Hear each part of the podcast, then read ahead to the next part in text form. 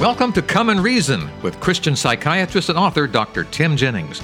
Together, we will reason through complex issues to find evidence based answers that harmonize Scripture, science, and our life experiences. I'm your Come and Reason host, Charles Mills.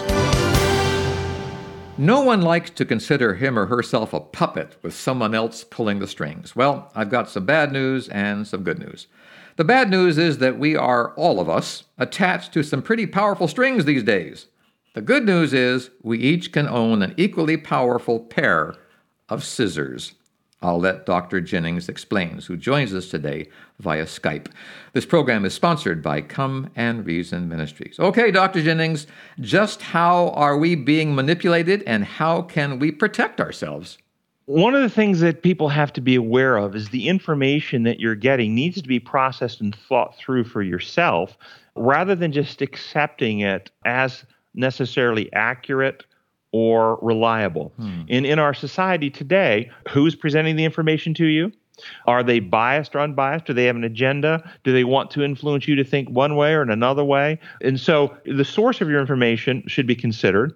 And in our society today, the media has demonstrated itself to be no longer an unbiased source of factual information, but an activist agency seeking to influence thought patterns and societal perspectives and beliefs. So when you hear things in the media, you really need to be discerning and thinking and and looking at the evidence yourself. I'll give you a simple example. You would think, well, maybe professional. I'm thinking professional. I'm a psychiatrist. Yeah. Maybe my own professional news magazines, which I get from various societies that I belong to, maybe they would be less vulnerable to this type of manipulation than the general public media that you get. Well, in a American Psychiatric News in June of 2021, I saw a headline of an article entitled Medical Students Often Perceive Lack of Respect for Diversity Among Faculty. Unquote. That was the title. Mm-hmm. And I thought, wow, what's going on with that? And, and as you hear that title, medical students often perceive lack of respect for diversity among faculty.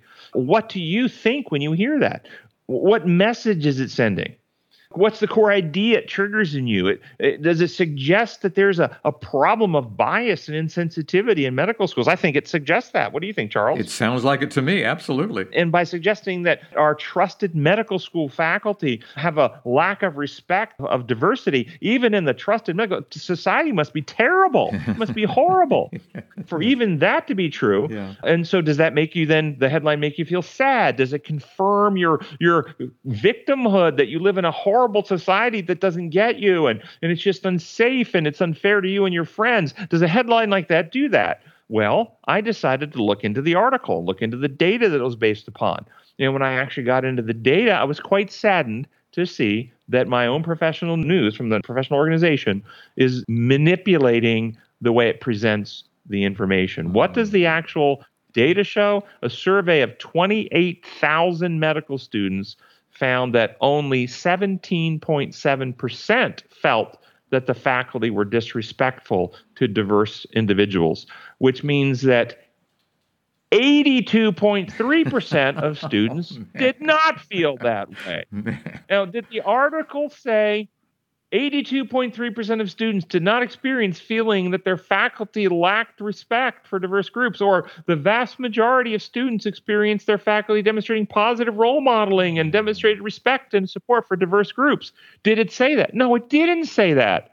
But what does the data suggest? If you have 82.3% of a group thinking one thing, would that suggest that there's a serious problem, that often this other thing is happening? Mm-hmm. But the headline medical students often perceive this. No, they actually rarely perceive this. They often don't. Mm-hmm. And so I found this quite telling of the agenda of what's happening in our society today. They're wanting people to believe that society is more intolerant, that institutions are more corrupt, that people are more unfair than the reality actually is.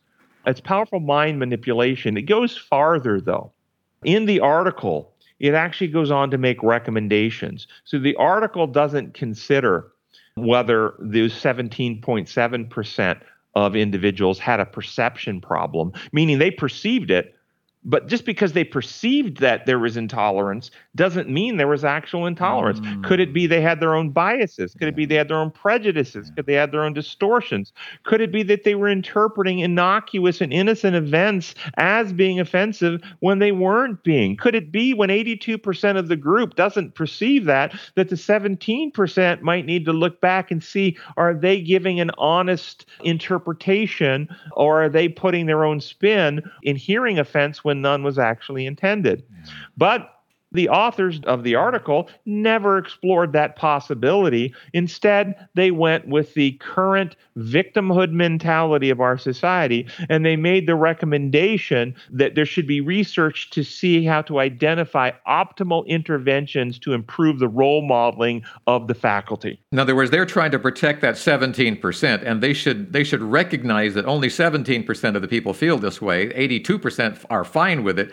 And so telling the faculty to change may not be the right course. I think they should figure out ways of telling those students that are saying that they're not having diversity to look at this again and use reality. The point is the headlines and the media and the way it's presented slant it toward one particular yes, worldview yes, yes, or mindset. Yes. And that worldview or mindset is not actually supported by the data in the survey that they're using. They took a survey and they used it to create a narrative that is actually not supported by the survey. Now, is it possible that the 17.7% are perceiving something there actually is slights and insensitivities going on? Yes, but this survey doesn't support that.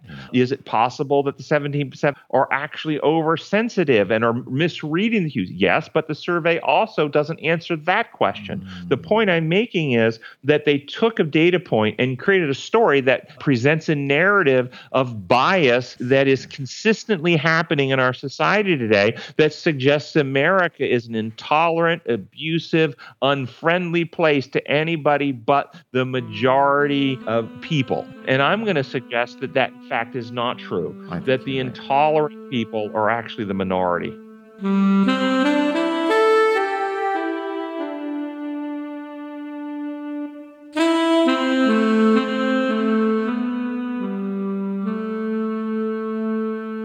That's a problem that I see in so many areas, in newspapers and in magazines and on television. You're absolutely right. The bias of the people presenting is what's being shared, not the actual truth so many times. It's the actual bias of the people. How do we overcome that, Dr. Dink? How in the world do we look at this world of string pullers and cut those strings? How do we do it? Well, the Bible says that the mature, Hebrews 5:14, are those who've developed by practice the ability to discern the right from the wrong. Hmm. The only way to develop mathematical abilities is to work math problems. You actually have to work the problems and practice your math and and then you can advance in math and do more complicated math. Hmm. You have to learn the basics of addition and subtraction and division and multiplication and then you can do algebra and then you can do calculus. In other words, you have to keep practicing and the more you practice, the better you get and more complex problems you can solve Life is about solving problems. We must practice problem solving. We must gain godly principles and understanding of reality to apply to circumstances. And just like doing math, some of the problems we solve along the way during our development, we get wrong. And when you get a problem wrong, you don't say, I'm stupid, I can't learn. You go back and you examine, okay, where did the decision making break down? What points did I have incorrect? What principles did I have off? And then you adjust your decision making and you make better solutions with new new problems in the future. And so, what we're discovering here, if your problem solving approach is to allow the person in authority, well, the way I do math is I ask the teacher to give me the answer key mm-hmm. and I memorize the answer key. So when the test comes, I, I, write them all down and I get I get 100% because I got them right. You still don't know how to do math. And many people approach life's problems and theological problems by memorizing the creed, having the pastor, the church leader, the president, the doctor, some organization tell them the answer rather than learning how to think through the problems and come to their own conclusion. Our goal at Come and Reason Ministries is to help people develop their God given discerning abilities to be able to differentiate and think for themselves and figure out the problems of life. So, education and knowledge, those are the scissors that we're looking at to cut the strings of people who are trying to manipulate us or a media that's trying to manipulate us, right? Education is important, but I will tell you, there are many doctoral degree educated people out there that have no wisdom and no discernment. that's true. They can simply report back and parrot back the memorized information that they were indoctrinated to learn, but they really don't know how reality works and how to discern their way out of problems. And so, just being educated, it depends on the type of education. A lot of education is indoctrination mm. rather than teaching critical reasoning and problem solving. Yeah. So you're saying that we need to step beyond that and we need to step where? Where is our source of truth and knowledge? The Come and Reason, we teach people how to engage their God given abilities to differentiate different perspectives. And we use the integrative evidence based approach where we want people to harmonize three threads of evidence to come to conclusions. When all three are agree, you can be confident you're standing on truth. That is Scripture itself, science and nature, and life's experience is how life actually works. Mm-hmm. And when all three of those come to the same conclusion, then you can be confident you're standing on truth. And now, not every decision in life will have evidences from all three, but once you begin doing that, you'll discover design laws, constants, the laws of health, the laws of physics, but also other laws that govern our minds and our relationships that never change. And when you understand those and you bring those to bear in your decision making, you can see where certain courses of action are violating God's design for life and health. And even if you don't have all the evidences, you know that violations of God's laws and designs are never going to be healthy. So you don't even have to go much farther than that when you see those principles being violated.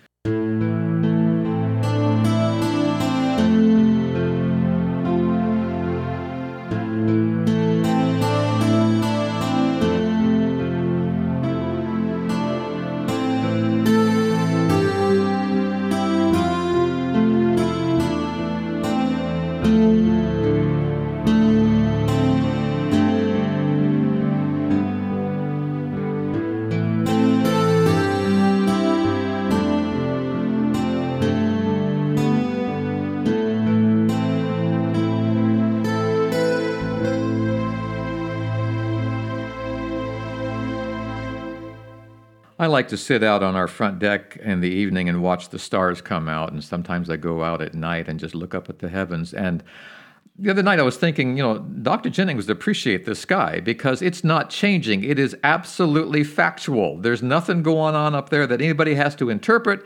It is the beauty of God's nature. It is wonderful and it is changeless. And I like to think that there is a truth out there that is like that. Would I be right in saying that? There are eternal truths that are constants. The problem with our society today is, though, they have taken the word truth and they have really, really perverted Yes, it yes. uh, and they've applied it to things that are not truths at all. Your truth is your truth, my truth is my truth, and they often simply mean the way they feel.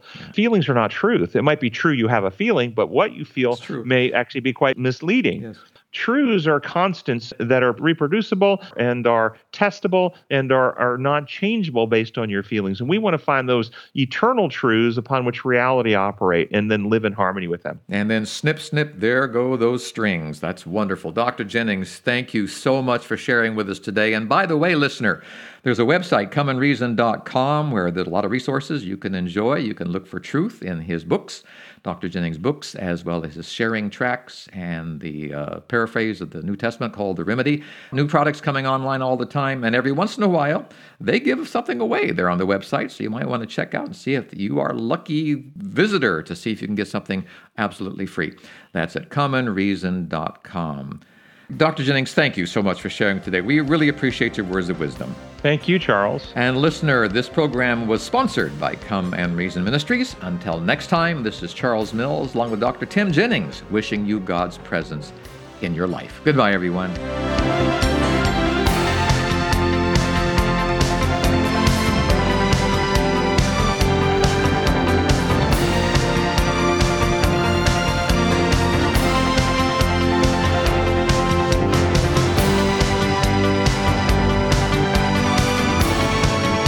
Thank you for spending time with us today. To continue the journey, I urge you to visit comeandreason.com. Here you'll find many excellent resources to help you gain a deeper understanding of the God we all love and serve. That's at comeandreason.com. This is Charles Mills, along with Dr. Tim Jennings, inviting you to join us the next time we come and reason together.